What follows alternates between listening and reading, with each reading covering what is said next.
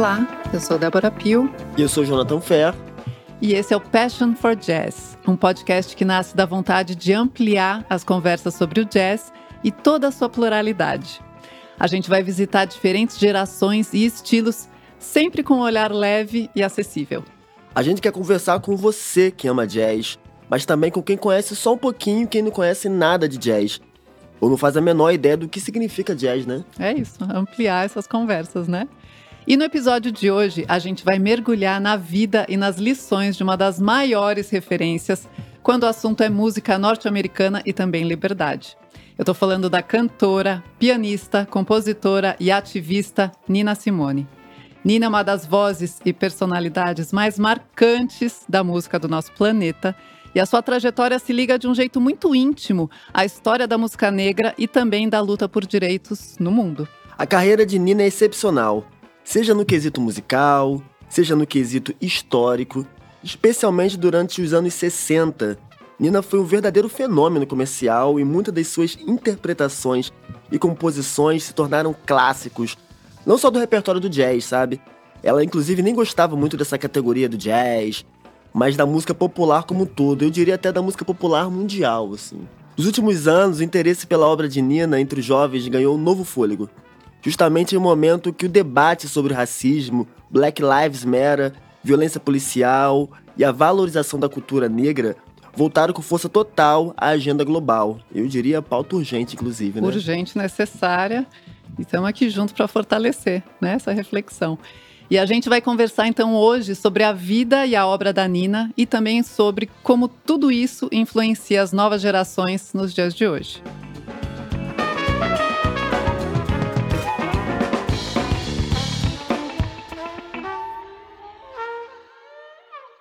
Leila Maria Carioca, e além de musicista, ela também é jornalista, minha colega, e professora de inglês. Há quatro décadas que a Leila se dedica à música, e nesse tempo ela lançou quatro álbuns.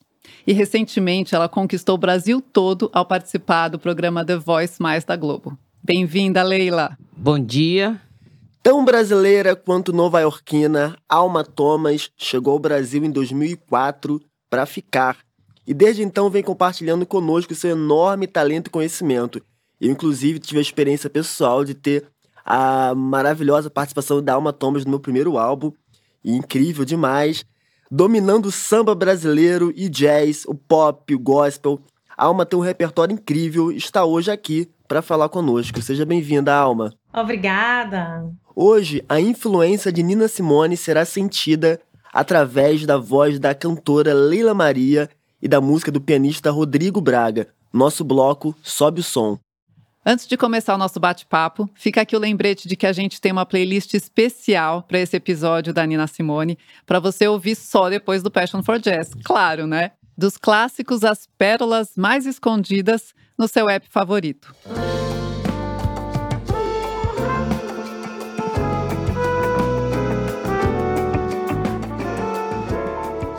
A gente começa com a nossa conversa apresentando a Nina a partir do olhar especial dos nossos convidados, Leila e Alma. Vocês poderiam contar para as pessoas que nos ouvem quem é a Nina Simone para vocês?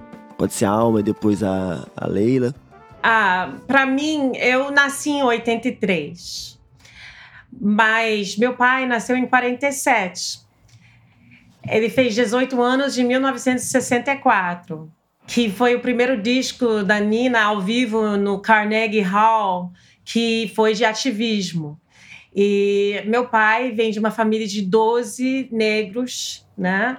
Ah, 12 irmãos e irmãs negros, pobres em Filadélfia, que foram jogados para o sistema de adoção em 64. Então, no 65, quando meu pai tentou revisitar e tentar buscar os irmãos e irmãs, porque ele estava de idade legal, porque a mãe tinha falecido, eles todos foram registrados com Jane e John Doe. Então, ele nunca mais acharam isso. E, e, ele realmente sentiu na vida inteira, sistematicamente, a extermínio negro que aconteceu nos Estados Unidos nessa época e continua acontecendo de outras formas sistemáticas. Então, hum. o disco da Nina ser em 64, no ano que meu pai fez 18 anos, é algo que fez ela e a carreira dela ser muito, uh, muito importante para minha carreira ela é minha musa. Uh, ela representa a, a, luta que foi a vida do meu pai, que já é falecido em 2005. Uh, e ela fez um risco, porque quando ela fez esse disco ao vivo no Carnegie Hall, que fica em Nova York, ela apresentou pela primeira vez a música Mississippi Goddamn, que uh, tinha a pauta de falar e desempacotar como ela se sentia sobre as massacres que estavam acontecendo, principalmente em Birmingham, Alabama, que matou quatro meninas entre as idades de 5 e 14 anos de idade numa igreja. Uh, então ela já estava até aqui, né? Pode imaginar os sentimentos e, e isso foi uma quebra para ela porque a carreira dela daí para frente ela perdeu muito dinheiro ela não ficou tão mais popular ela perdeu o seu público elitista do jazz porque já em 60 tinha um público elitista predominantemente branca que a, a, apoiava o jazz. Não era mais os, os jazz dos anos 20 30 e 40 dos bares de Nova York que eu frequento desde meus 14 anos então, é, para mim é muito significativa, porque uma artista que já tem sucesso, jogar sucesso para o lado, porque a questão uh, humanístico eh, está sendo perdido e ela não sente que consegue respirar, não consegue, pode andar, não pode misturar.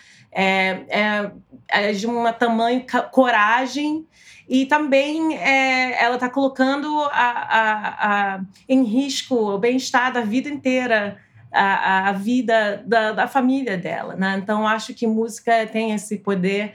Então, eu me inspiro muito nela, por isso que eu faço o tributo a Nina Simone faz seis anos, uh, para meio que desempacotar essas músicas, porque as pessoas cantam músicas de luta, mas não sabem o que, que significam. Né?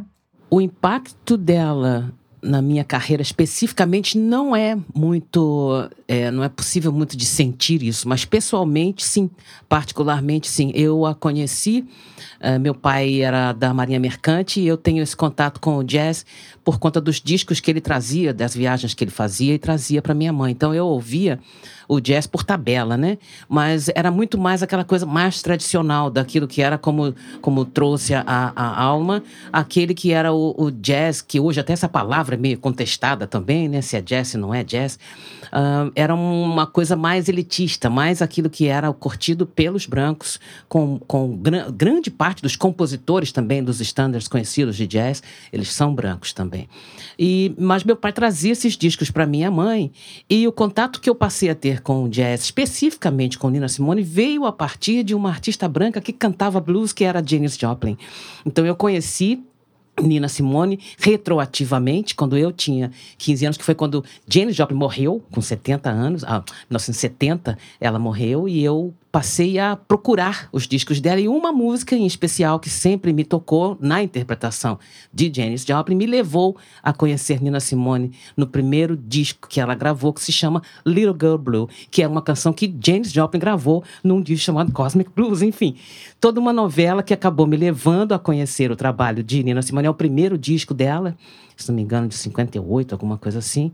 Eu nasci de 56, só podia conhecer mesmo retroativamente, né? E um, isso foi uma descoberta, porque a, o canto visceral da Nina, ela tinha uma entrega que, isso sim, eu, eu me identifico com isso, mas a questão do ativismo dela, esse, essa música famosa, né? E outras várias também, como For Women, também dela, grandes hinos, considerados hinos do, do, do movimento dos direitos civis nos Estados Unidos. Inclusive, ela cantou na, na, na cerimônia de enterro, né? Do Martin Luther King. É, então, ela teve um, um, papel importantíssimo nesse, nessa luta dos negros nos Estados Unidos, coisa que aqui nunca aconteceu, né? Não houve esse levante, até porque, como as coisas aqui não são tão claras como lá sempre foram, aqui fica difícil você manter ou ter uma, uma atitude no palco, especialmente como ela teve essa coragem de enfrentar isso publicamente. É difícil para qualquer um para qualquer ativista negro uh, aqui no Brasil, especialmente aquele que tem um trabalho de palco, é, fazer, tomar essa postura tão agressiva, porque o sistema aqui, ele se esconde. O racismo aqui, como todo mundo hoje já se fala um pouco mais, né, coisa que não era comum até boa parte do meu, do meu trabalho, ou do meu tempo de estudante universitária também, toda essa conversa não era comum. Não era algo que agora você pudesse discutir abertamente, como nos Estados Unidos sempre foi, por conta da, da, da clareza com que tudo sempre se colocou. Lá houve, desde, desde sempre, uma atitude. É, objetiva com relação a isso. Então, uh, havia a segregação, havia aquelas leis, uh, Jim Crow. Então, tinha toda uma postura clara. Aqui nunca foi assim. Então, quando o tempo agora mudou e as coisas começaram a ter uma postura, os negros também passaram a ter uma postura diferente com relação a isso. Então, agora se pode, pelo menos como estamos falando aqui hoje, falar abertamente, coisa que há, há 20, 30 anos atrás era seria seria de mau tom, vamos dizer assim. Então, a postura dela, eu tenho todo esse essa admiração, esse respeito e entendo que eu faço essa a minha aproximação com o trabalho dela vem mais por essa postura de ser honesta e de ser inteira no palco na sua abordagem musical. Mas quanto a toda essa posição que ela teve, essa coragem que ela teve de praticamente se auto-imolar em público, né? Ela fez tudo de maneira tão visceral que sofreu muito por isso, sofreu boicotes, sofreu agressões e mas escreveu seu nome nessa página tão importante da luta pelos direitos civis lá nos Estados Unidos. Mas eu minha identificação com ela, além da musical, nesse sentido é por esse lado, né? De agora eu me expor. Eu também é, busco na minha interpretação me colocar inteira como ela fazia. Bom, agora a gente vai mergulhar um pouquinho na história da Nina lá no comecinho. A Nina nasceu Eunice Wayon, na cidade de Tryon, na Carolina do Norte, em 1933. E ela nasceu em uma família pobre e começou a estudar piano clássico logo cedo, além de tocar na igreja. E a Nina tinha um sonho, que era de ser a primeira concertista clássica negra dos Estados Unidos. Maravilhosa. E com a ajuda da comunidade, ela foi para Nova York estudar em um renomado conservatório. Ela concorreu a uma bolsa de estudos no Curtis Institute of Music, na Filadélfia, e não foi aprovada, apesar do seu inegável talento. E essa primeira experiência de racismo institucional marcou toda a sua vida. Ela começou a tocar profissionalmente em um bar em Atlantic City e também foi ali que aprendeu a cantar. E ali também que Eunice se tornaria Nina Simone, Salve. inspirada na atriz francesa Simone Signoret e com o claro objetivo de despistar os seus pais que não faziam ideia que ela tocava à noite, até porque isso era considerado algo extremamente negativo para uma mulher ainda mais negra nos anos 50. Então aí eu pergunto para vocês, Leila e Alma, essas dificuldades, né, esses desafios que a Nina já sentiu logo no comecinho da carreira dela, né, marcaram profundamente toda a, a vida e a obra dela, né?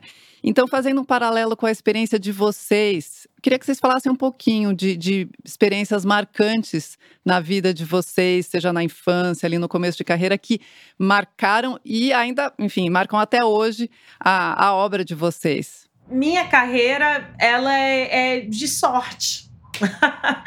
para ser sincero, não tem nenhum músico na minha família. A, a maioria dos meus parentes cantam muito desafinados, não, dançam muito mal, é, não tem muito ritmo, mas gostam de música.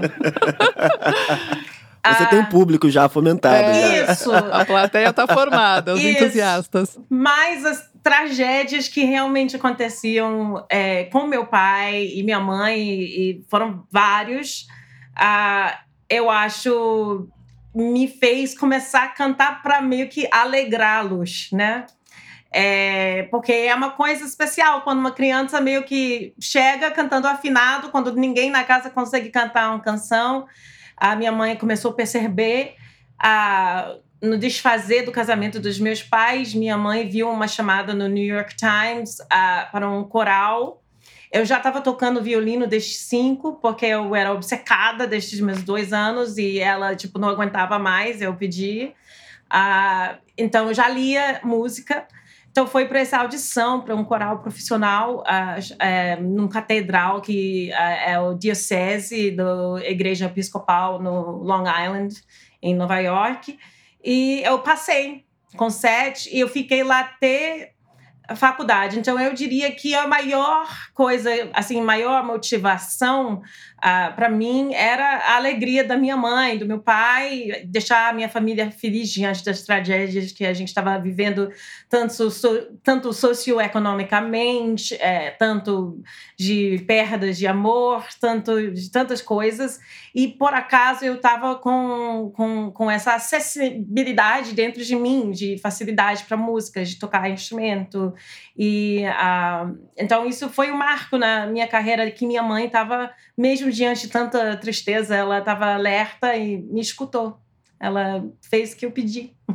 Minha situação com relação a isso, do, de ter encarado o, o racismo ou o, preconceito de cor, uh, não se deu de primeiro com a, a, escolha da música ou por causa disso, né?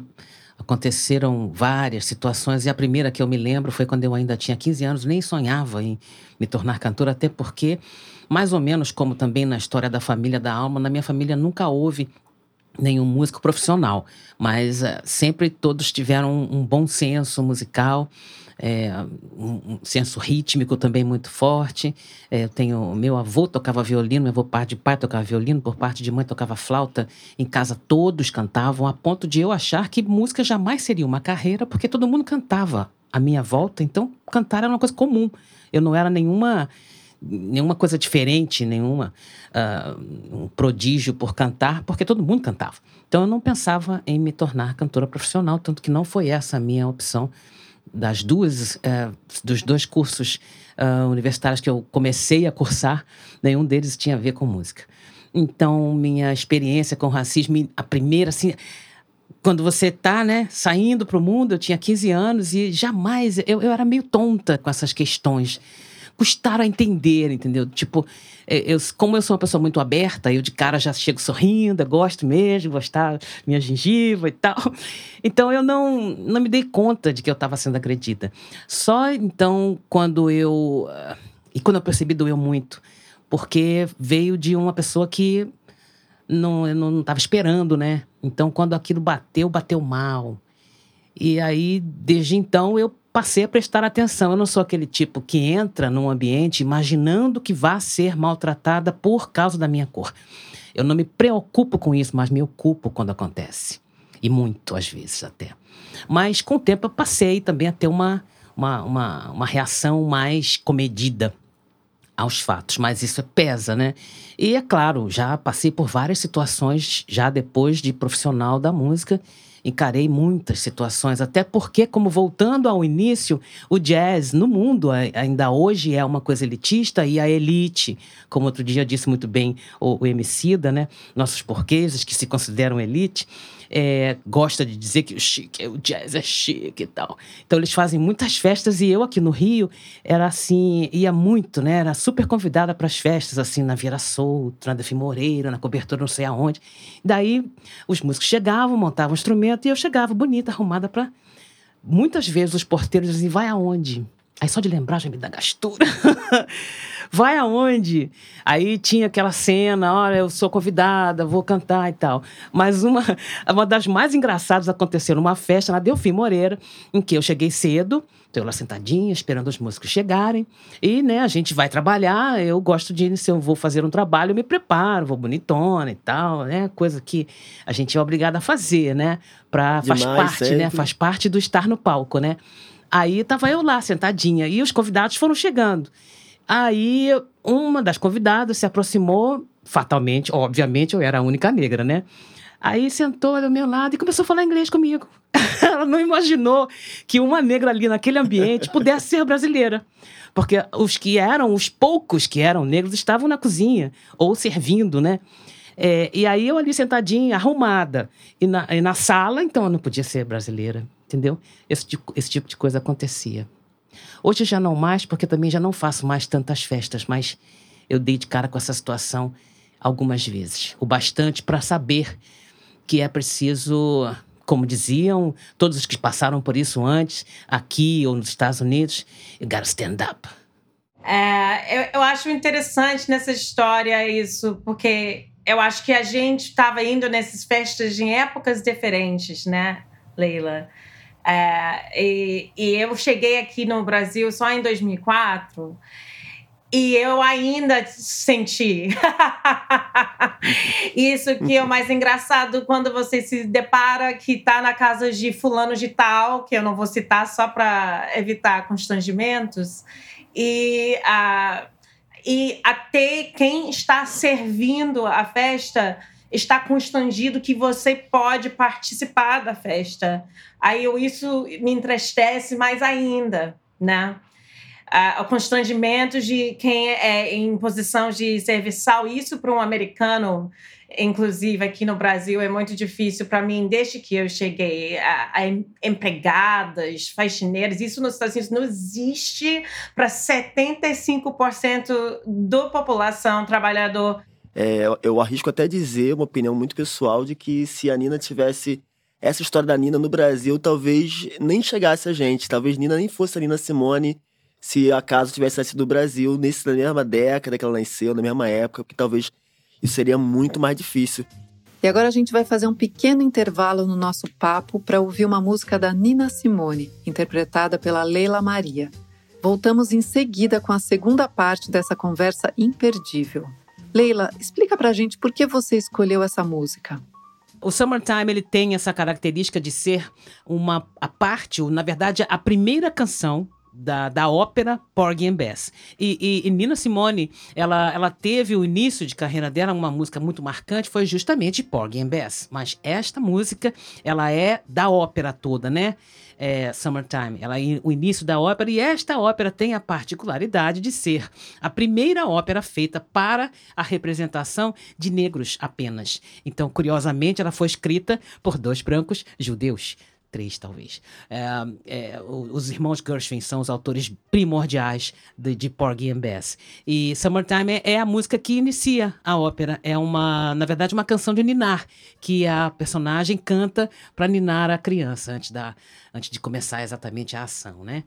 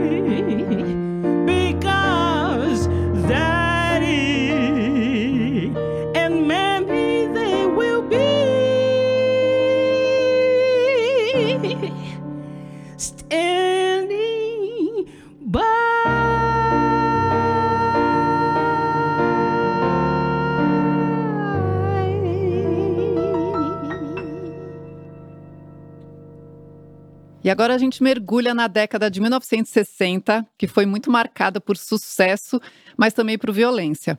Em 1960, a Nina participa do Festival de Newport e é ali que a sua carreira deslancha.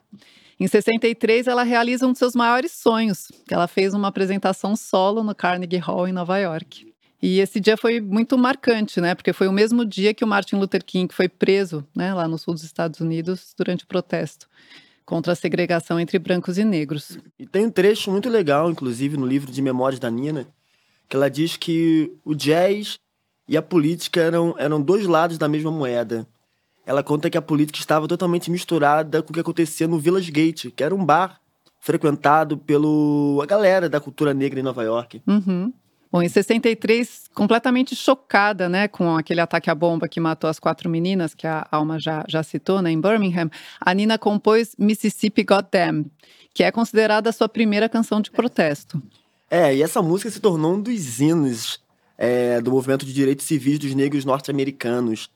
E, por outro lado, seu conteúdo político gerou um pouco de resistência, né, da indústria musical e criou dificuldades comerciais para a carreira da Nina.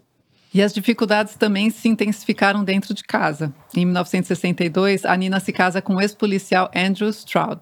E ele passa a ser o empresário dela, né? E a pressão imposta no dia a dia da Nina é, por seu marido empresário trouxeram à tona a relação abusiva ali que se estabeleceu e que usava a pressão profissional como um motivo para a violência doméstica. É, infelizmente, essa violência doméstica que atravessou o trabalho de inúmeras cantoras, como Ella Fitzgerald e é, a própria Elsa aqui no Brasil Sim. também. É uma coisa que é uma pauta urgente também a ser debatida aí. E é totalmente atual ainda. Infelizmente. infelizmente, é isso. Então, eu queria saber o seguinte que vocês... Como vocês veem essa integração entre música e política? A gente, na verdade, já tem tá falando sobre isso, já. né? E quais são os, os, exemplos da vida da Nina e da obra da Nina é, durante essa fase conturbada que eu acho que vocês poderiam falar também que, que se alinha em alguma coisa com vocês também, na carreira de vocês, essa relação política? Bem, a Nina, essa apresentação no Carnegie Hall, em no, no Nova York, na verdade, foi a primeira gravação ativista dela. Uh, chegar no Carnegie Hall como concertista no mundo clássico é um grande marco. Então, como um, uma cancioneira popular, como ela era conhecida e estava tendo sucesso, ela transformou momentos de conquista no momentos de alto-falante, né? E ela apresentou essa música que você citou, Mississippi Goddamn, que tem a ver com o atentado do Birmingham, mas em cada apresentação da Nina, ela mudava a cidade, porque estava acontecendo atrocidades em cidades no sul inteiro, constantemente. Então, ela cantava uma no, é, numa nova show e cantava Tennessee, Goddamn, Memphis, Goddamn, quando uh, o Martin Luther King foi uh, assassinado em 69. O risco, eu eu posso só falar pessoalmente, nem como uma americana, mas como musicista, mulher, porque eu acho que isso é muito importante a gente ressaltar. Essa violência doméstica ela estava sofrendo era por um homem, não necessariamente um homem negro, tá?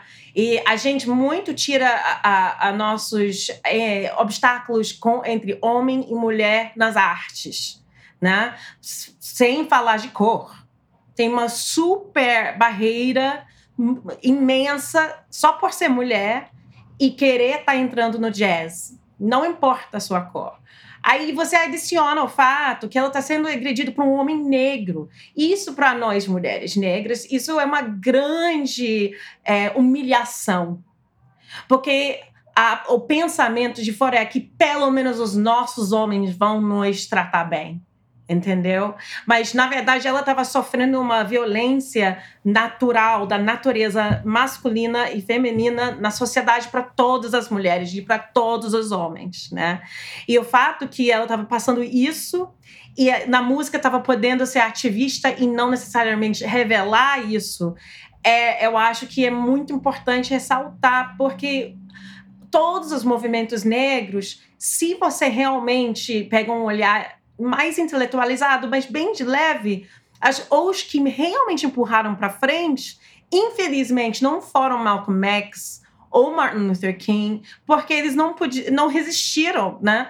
Porque homens que se empurravam para frente eram matados. Então as mulheres realmente que vieram atrás desses movimentos. Homens como o meu pai tinham muitos problemas com dependência química, drogas, por causa do que eles sofriam na, na sociedade, porque também homem na sociedade já é ameaça. Agora, homem negro é a ameaça maior. Então, eles sofriam no trabalho, nos tratamentos com os colegas. Então, as mulheres de casa são o movimento negro, tanto nos Estados Unidos, tanto aqui no Brasil, se você já traz para Marielle. Entendeu? É, uma mulher negra na, a, a, no ativismo é a coisa mais comum que a gente tem entre as Américas, porque eu me considero hoje em dia, dessa altura da minha vida aqui no Brasil, que é metade, metade, eu sou uma mulher pan-americana africana. É quem eu sou.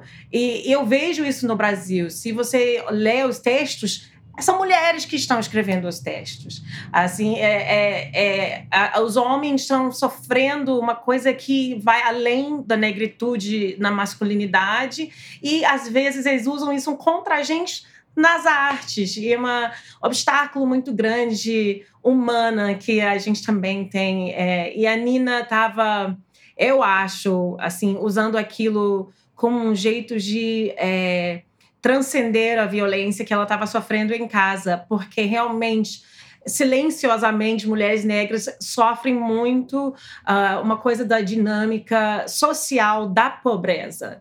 Não é só ser negro, mas é também ser pobre. E aí tem uma dinâmica de ser pobre aonde cresce o, o uso de substâncias ilegais e, e as mulheres que sofrem, né? Porque a masculinidade sempre vem na frente. É inevitável esse processo numa, num mundo em que o, o homem é tido como a força motriz, né? Então, aquilo que é, fez a nossa sociedade, aquilo que é, falo em termos de humanidade, né? Sempre o homem buscou isso, esse papel. E então, mesmo agora que a, a mulher venha a ter uma, um protagonismo, ele é meio que cedido pelo homem. O homem cede o espaço à mulher. E é preciso que haja, talvez, essa, essa interação seja feita de maneira mais harmônica um dia. Dia virá, eu quero crer que isso aconteça. Mas por hora, de fato, é muito difícil agora que a mulher assuma essa posição, de onde ela, na verdade, não, não sai. Porque, ao fim e ao cabo, é um velho ditado, aliás, que diz: atrás de cada grande homem há uma grande mulher. Eu complemento. Ah. Não é? Eu complemento, calma, ah. complemento, eu complemento. O complemento é atrás de cada grande mulher, a outra. Porque nós Você me lembrou uma coisa muito legal. sempre. A mulher sempre tem que estar pois sempre. É. Ela tem que se bastar sempre. Está sempre não... segurando tudo. Exatamente, né? tudo. Ela segura o homem, segura o mundo, ao fim e ao cabo. Afinal. Segura é, a casa, as crianças. Tudo, ela segura o mundo. É. Gaia não é a terra, Gaia é a terra, né? É. Então, a, a, é feminina, a terra é feminina. A estrutura tá então, ali, é. a, gente, a gente tem esse protagonismo, quer queiram, quer não, quer vejam, quer não. E a mulher negra, então, basicamente, é literalmente a base de tudo. Se você vem, você tem, você tem é, de uma maneira tosca, mas bastante inteligível, você tem o homem branco à frente, depois vem a mulher branca, depois vem o homem negro e, por fim, a mulher não não branca, né? A mulher negra, a mulher negra. Ela vem aqui, ó, ela tá segurando tudo. Todo o resto tá em cima dela e a gente pode. A gente consegue ter vozes que agora trabalhem isso. Tem Marielles, tem tem Lélias Gonçalves, tem tem a Angela Davis, tem a gente, tem a Alma aí, tem eu aqui. Eu fiz uma, eu participei de um livro que eu considero sempre muito importante trazê-lo à tona de um, um, um pesquisador paulista chamado Ricardo Santiago, chama Solistas Dissonantes. Ele reúne a história de 13 cantoras negras que não necessariamente cantavam samba porque no Brasil, a Alma deve hum. estar bem ciente disso, a cantora é, negra, ela é tida como um exemplo do canto do samba. Então, ser cantora de samba, enquanto você é uma cantora negra, beleza. Mas se você sai daí, você pode ver, mesmo na Bahia, que é um estado onde a maior parte da população é assumidamente negra mesmo, não importa se é racismo ou colorismo, mas os ídolos ou as cantoras são todas de pele bem clara, quando não são brancas mesmo, né? Então você não tem um expoente negra, uma cantora negra que não cante samba. Você tem poucas. Nossa, Nossa gente, é muita violência, né? É, é, é, é muito louco. Então, é, eu acho que eu acho bonito que as mulheres negras que são assumidas têm essa casca grossa e é só uhum. assim, a gente vai montando de pedra em pedra. Por isso que eu falo que Nina é muito mais do que uma cantora ou uma virtuoso. Inclusive, o Curtis Institute, que é da cidade onde meu pai nasceu, em Filadélfia, poucos Olha. anos atrás, é, declarou que eles erraram que reconheceram. reconheceram. Reconheceram, reconheceram uhum. seu erro e demorou, tipo, foi tipo dois anos atrás, gente. Porque essas instituições, elas são tão é, intelectualizados né? É que como eu acho o jazz é falsamente intelectualizado, ela é um acontecimento, né? É um acontecimento por causa da marginalização e as pessoas não querem relacionar isso porque aí eles estariam parte de um movimento marginal, aonde a gente tem lugar de fala, onde somos protagonistas. Então esse elitismo, ela tem muito a ver com o capitalismo e a globalização das culturas. É muito. Uhum. É muito. Ó, dá para quatro episódios, né? É, eu fico pensando quantas Ninas Simones foram, tiveram suas trajetórias impedidas com, com nãos como esses aí e que não puderam se apresentar e não chegar ao conhecimento do grande público, né? Eu, na verdade, tenho uma pergunta que eu não, bom, não sei se eu poderia fazer, mas é que ela deu, deu uma deixa tão boa da questão, a gente está falando dos estereótipos, né, das mulheres serem colocadas ali na questão racial, mas também na questão musical. Então, assim, essa expectativa de vocês fazerem outro tipo de música que não jazz. Então, e, e ao mesmo tempo fazer jazz hoje em dia, é, vocês, como que vocês se colocam nesse lugar? Bem, eu falo que eu faço um trabalho de resgate. E eu não falo mais que eu sou cantora de jazz, eu sou cantora da indústria musical. Eu sou formal. Eu, é, eu gastei muito dinheiro, continuo gastando muito dinheiro na minha educação musical, que nunca vai acabar. Eu nunca vou parar de estudar, né? Então, eu acho, é, eu estou trabalhando mais esse lado para formalizar essa profissão que é tão diferenciado e todo mundo quer. Música não sai da vida das pessoas. Então, eu não sou cantora de jazz. Eu sou uma cantora da de indústria de música. Eu sim canto soul, uh, Aretha Franklin, eu canto sim a Clara Nunes, eu canto sim na uh, a, a Nina Simone, o Sarah Vaughan, o Ella Fitzgerald, sim. Mas é, eu acho que a gente tem que ampliar isso, porque o jazz tenha sido comercializado. Você olha para a lista das bandas numa festival de jazz e só tem um que realmente é de jazz. E a gente vai falar de todas as categorias do jazz, que tem um montão. O resto é meio rock pop, outro é meio samba, jazz, sabe? Então, eu, eu acho que jazz é você exercer a sua arte contra a, o fato que a sociedade não te acha formal, não te acha edu, é, é, com uma educação, com um estudo. A, é que, que eu acho que tem muitos músicos no Brasil só falando no Brasil, que são grandes é, raios e descobertas uh, na linha de tempo, na história da música. É, e, e, com essa informalidade, a gente começa a perder o legado dele. Então, eu faço um trabalho de resgate, porque eu sou da indústria de música. Eu não sou também uma cantora de jazz ou apenas uma cantora de somente jazz, no sentido assim de me restringir ao que é um, um gênero um, musical, né? Até porque eu acho que uma cantora de jazz ela tem que, ela teria que ter uma, uma, uma supervivência norte-americana, já que esse é um gênero que lá nasceu. Assim como uma cantora de samba teria, eu assim como eu entendo, teria que misturar esses elementos que a gente tem aqui. O samba é uma coisa muito particular, assim como o jazz é uma coisa muito particular, a identidade de um povo.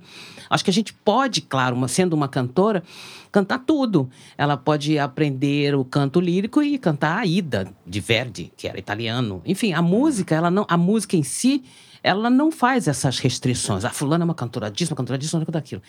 Porém, eu sou É, uma faz. cantora. É, eu sou uma cantora. Uhum. Porque hoje, especialmente no Brasil, necessariamente você é cantora, mas não é cantora. Você não canta nada, mas você se apresenta como cantor. Você existe, é ou não é, Alma?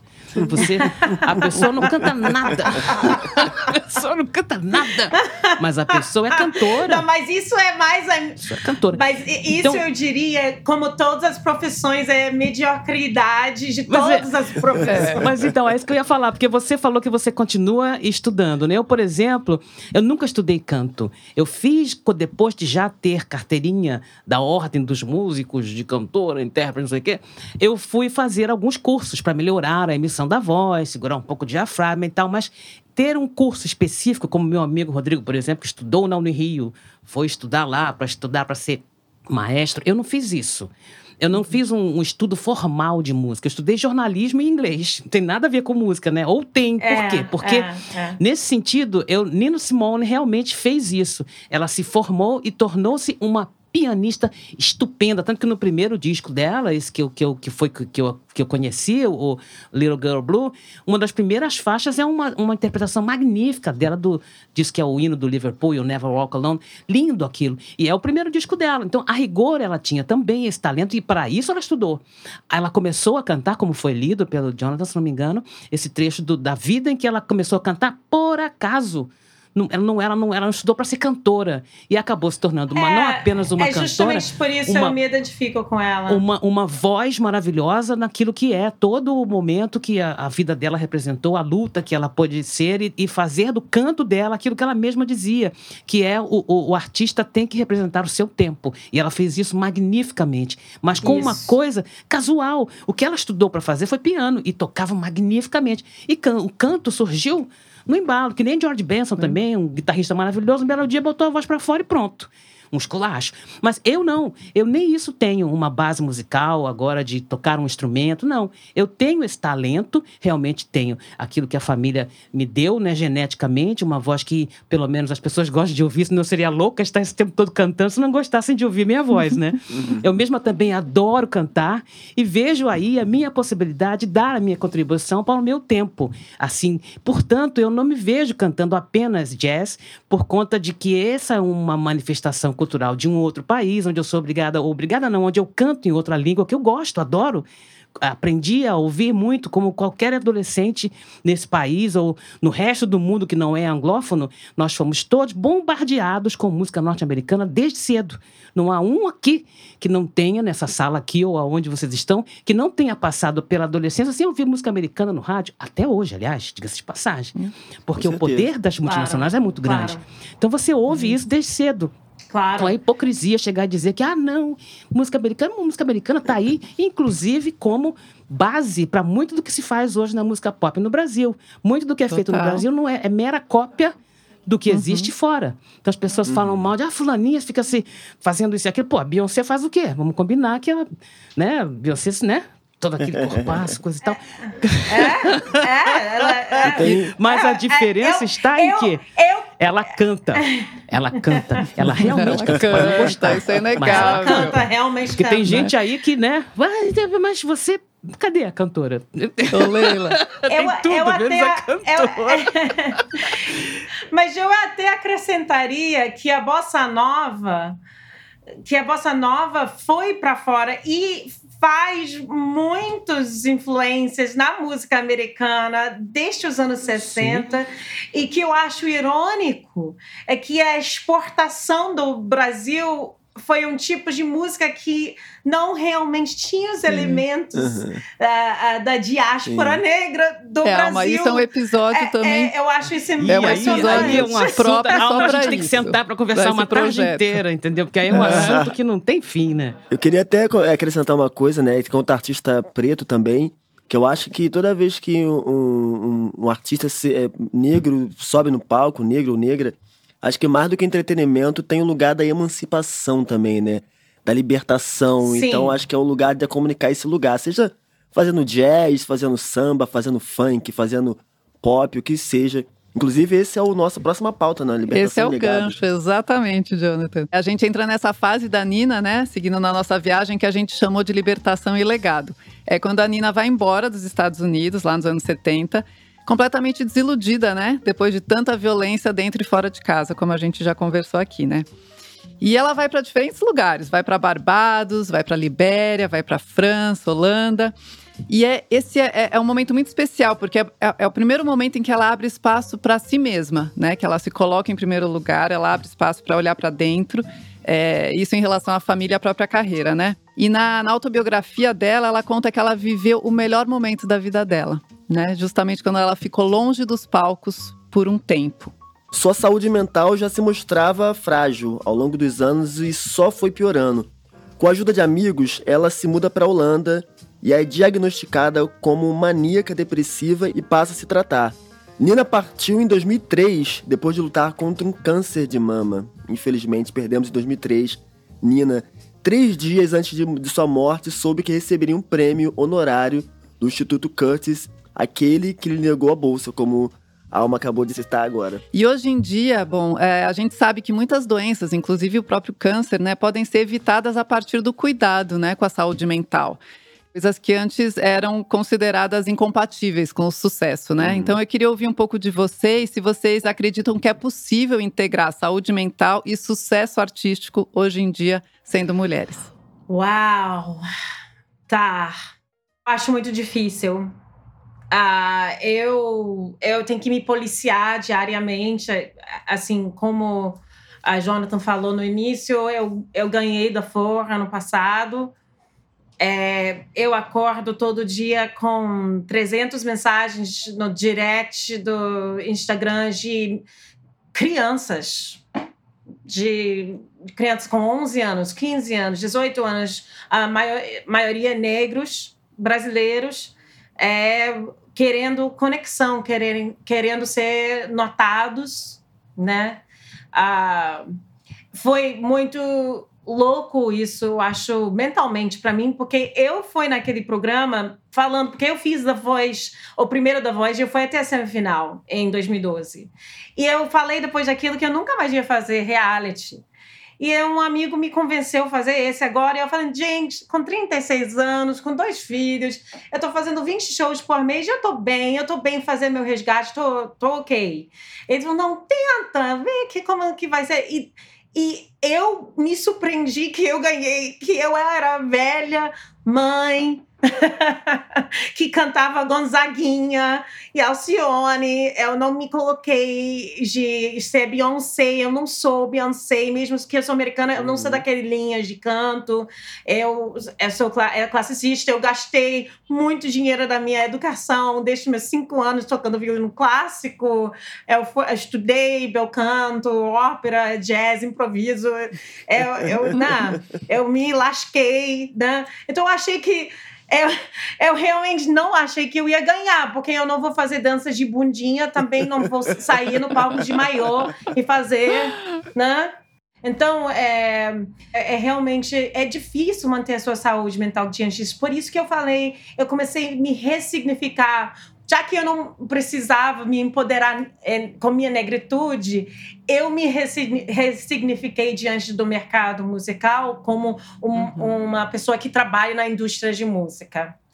Porque se eu não fizesse isso, as pessoas, por exemplo, um candidato do reality que eu sou jurada acabou de me mandar mensagem falando: Alma, hoje a gente pode conversar, você pode me ensinar a fazer um orçamento para o show que eu não sei nada sobre uhum. isso.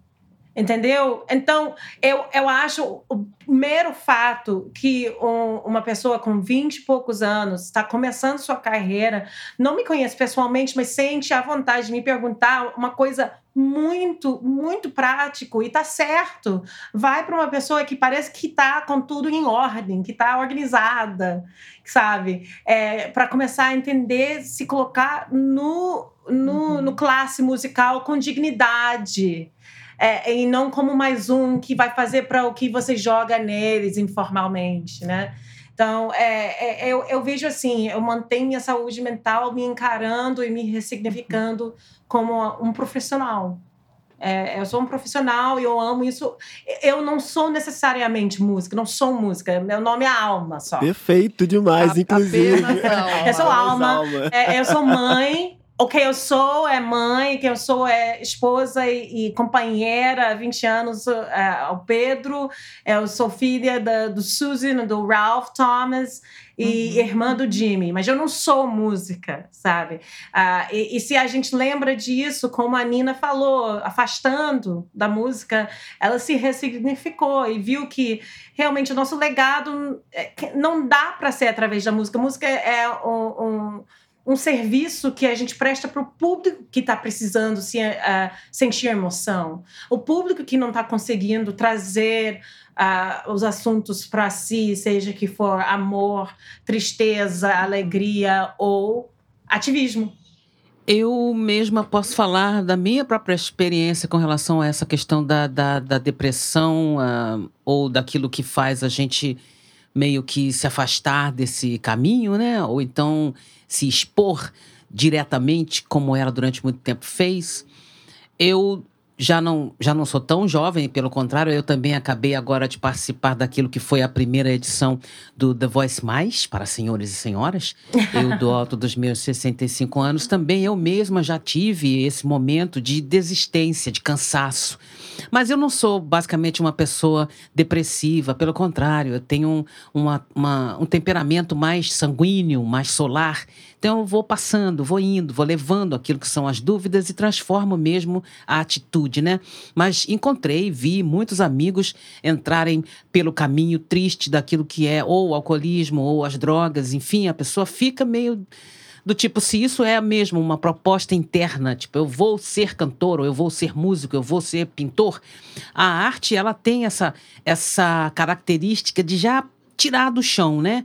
Aquele que é o artista, que tem essa, esse sente esse chamado, a arte é uma coisa luciférica. Ela puxa para cima, ela vai levando, né? Não é uma coisa para você ter o pé no chão.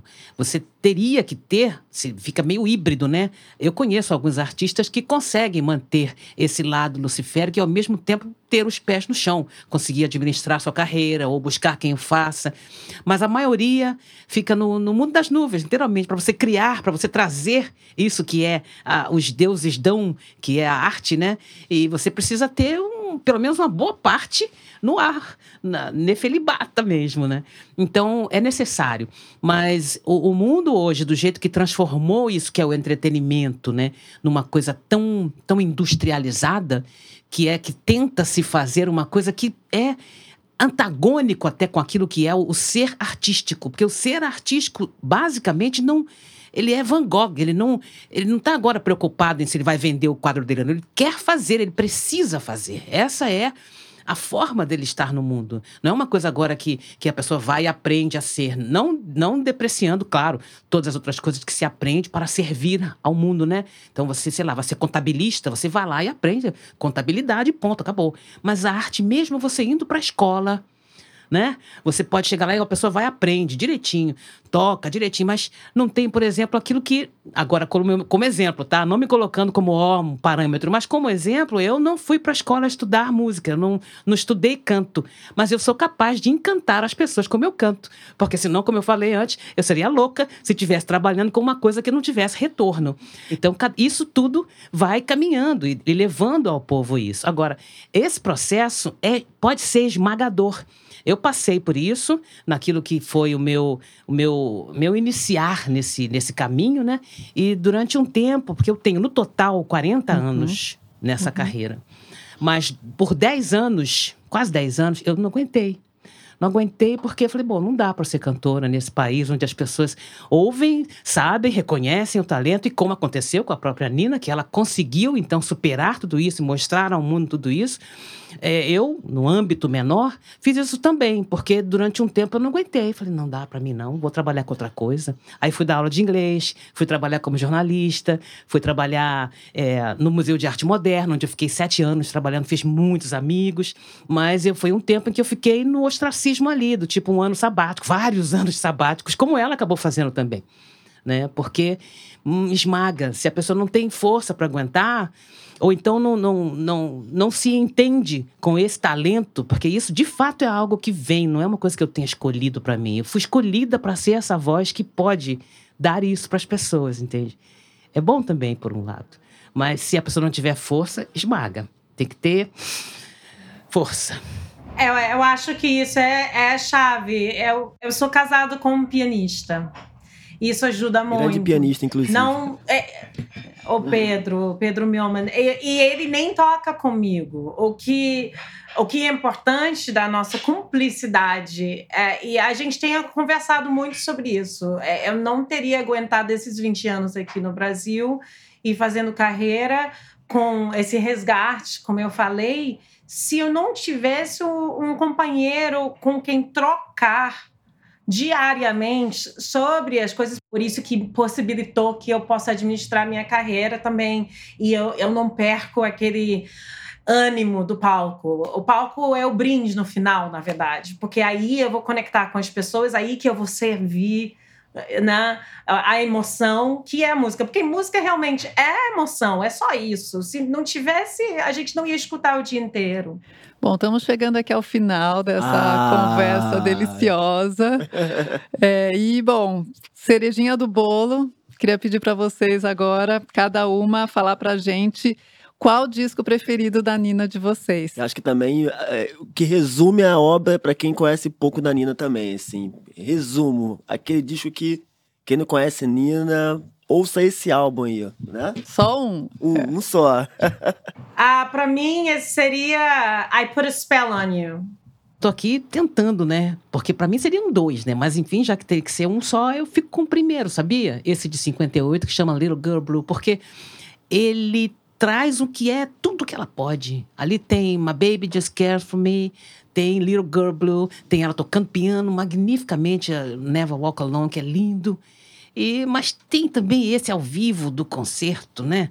Do, no Carnegie Hall, que é lindo também. Acho que é ali. Não, mas tem o de é, Montreux, que ela canta Stars e ela canta Feelings. É Star e Feelings, Stars. É uma música linda que e, e, mostra é, um resumo disso que é o estar no palco. Tom, eu fico com esse. Pronto, ao vivo no Montreux, 76, eu acho. Ela canta especificamente, prestem atenção nesse medley que ela faz. Uma música que chama Stars e, e, ela junta com Feelings. Ah, legal. Vejam, vejam, vejam. Ouçam e vejam. Vejam, vejam, porque tem, tem esse, esse, esse DVD DVD. Vale a pena. Ali tem, ali tem a essência. Ela toca muito piano e arrasa nessa interpretação. Dicas preciosíssimas, né? aqui. Vamos perguntar agora para o público, né? E você responde também qual o seu disco favorito da Nina ali nos comentários.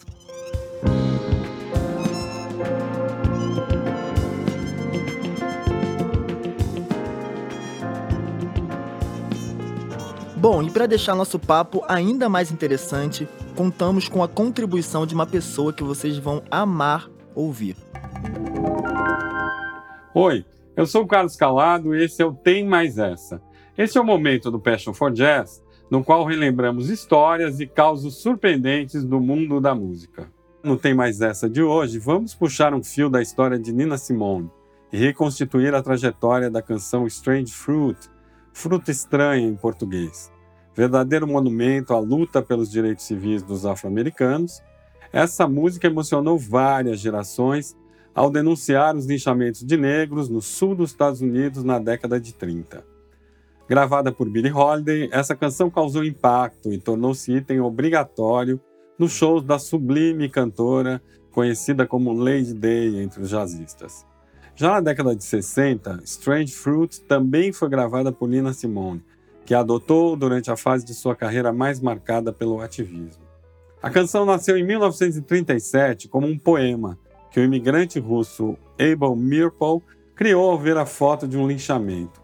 Em 1930, os negros Thomas Sheep e Abraham Smith foram retirados de uma cela de prisão no estado de Indiana, espancados por uma turba de brancos e depois enforcados numa árvore. Mirpol conta que a imagem da foto o assombrou por alguns dias. Seu poema, originalmente intitulado Bitter Fruit, Fruta Amarga, foi publicado originalmente em um jornal do Sindicato dos Professores de Nova York. A esposa de Mirpol, a cantora negra Laura Duncan, o ajudou a musicar os versos em 1938. No mesmo ano, ela cantou Strange Fruit em um show no Madison Square Garden. Na plateia estava Robert Gordon, que havia sido contratado há pouco para dirigir um show no clube de jazz Café Society, no Village, o bairro boêmio de Nova York. A apresentação seria de uma jovem cantora de jazz cujo nome já circulava positivamente pelo bairro negro do Harlem, ninguém menos que Billie Holiday. Mirapole mostrou a canção ao dono do Café Society e pediu a ele que a apresentasse a cantora. Parece que Billie não foi conquistada de cara pela canção, mas com um tapinha do arranjador Danny Mendelssohn, a Lady Day incorporou a faixa ao seu repertório. A conservadora Columbia, gravadora da cantora na época, calculou as consequências de lançar uma canção de protesto como aquela. Então, seus diretores decidiram levar a ideia para a Commodore Records, uma pequena gravadora com viés mais progressista que aceitou lançá-la. Em 20 de abril de 1939, Billie Holiday entrou em estúdio com a banda de Frank Newton, atração regular no Café Society, e gravou Strange Fruit em uma sessão de quatro horas.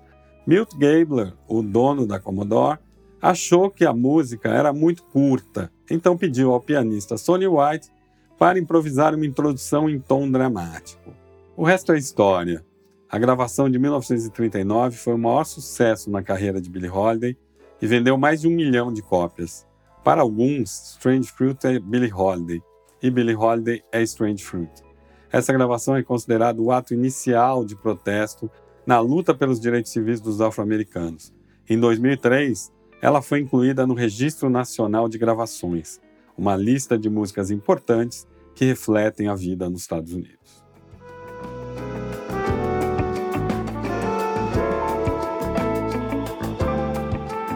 E no nosso Sobe Som de hoje, vamos trazer um pouco do repertório da Nina Simone, na voz maravilhosa da Leila Maria, acompanhada do querido pianista Rodrigo Braga.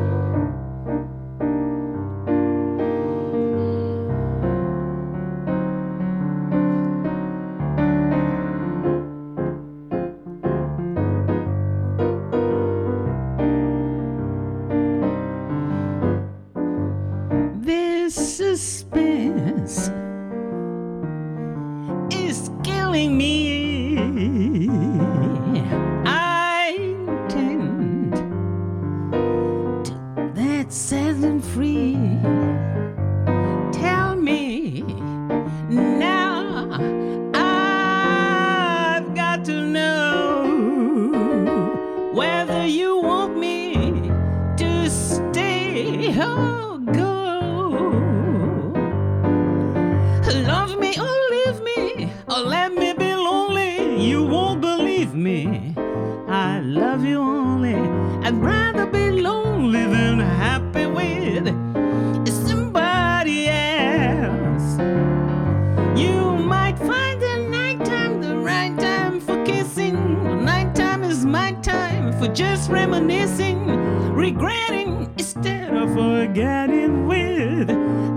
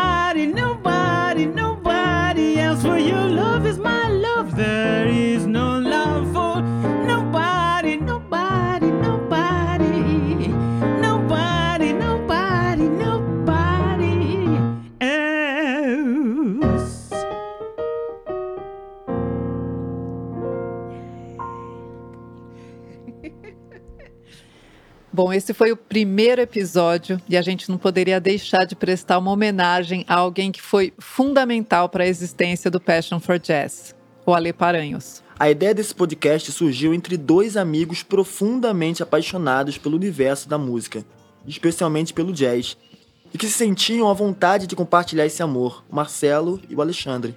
E infelizmente o Ale não pôde estar aqui conosco hoje para ver esse projeto nascer. No dia 8 de julho, ele nos deixou com apenas 50 anos. Mas se você está ouvindo isso hoje, é por causa dele. A gente vai deixar aqui na descrição do podcast os links para os perfis do Garagem Jazz Club nas redes sociais e para algumas das playlists que o Ale criou, que são um aperitivo do incrível bom gosto que ele tinha. Valeu demais, Ale. Seu sonho continua vivo com o Passion for Jazz. Que as deusas da música te recebam. Axé.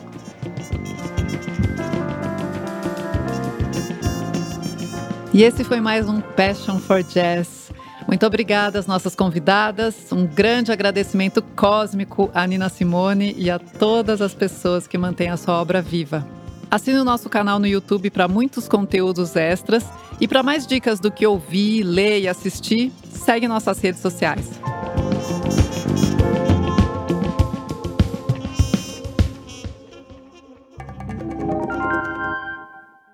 Passion for Jazz é uma produção Playground Brasil. A apresentação: Débora Pio e Jonathan Ferro. Narração: Carlos Calado. Pesquisa e roteiro: Eduardo Roberto. Tratamento de roteiro: Michele Nunes e Thaís Zimmer Martins. Consultoria: Olga Mendonça e Carlos Calado. Produção artística: Ale Paranhos e Gustavo Bugli. Música original e vinhetas: Gustavo Bugli. Produção executiva: Marcelo Pires Oliveira Dias e Luciana Pavan. Produção: Caio Focheto e Priscila Castro. Assistente de produção: Marcela Ferros. Estagiário de produção: Lauro Victor. Maquiagem: Kátia Jane. Idealização: Léo Martins. Direção geral: Caio Focheto. Direção de arte: Victor Marcelo e Thaís Zimmer Martins. Direção de captação, Thaís Zimmer Martins. Atendimento, Larissa Matias. Técnica, Dalton Viana e Denis Morato. Operadores de câmera, Flávio Costa e João Lima. Operadores de switcher, Mário Costa Júnior e Gustavo Ravagnani. Operador de áudio, Marcos Kunagai. Engenheiros de som, Hugo Vinícius da Silva e Otávio Rossato. Montagem e finalização, Rafael Bertazzi. Arte e motion design, Carlo Pico e Lautaro Pesano. Captação local e remota, Greyhound. Estúdio, Family Mob e Super Rádio Brasil. Passion for Jazz. Produção executiva, Luciana Pavan e Marcelo Pires Oliveira Dias. Produção artística, Alexandre Paranhos. Playground. Direção executiva, Daniela Chaparro. Direção de conteúdo e produção, Caio Focheto. Direção de arte, Victor Marcelo. Greyhound, direção executiva, Mário Costa Júnior. Estúdio Family Mod, engenheiro de som, Hugo Vinícius da Silva e Otávio Rossato. Estúdio Super Rádio Brasil, engenheiro de som, Marcos Costa. Estúdio Casa Mata, engenheiro de som, Ronaldo Lima em memória de Alê Paranhos.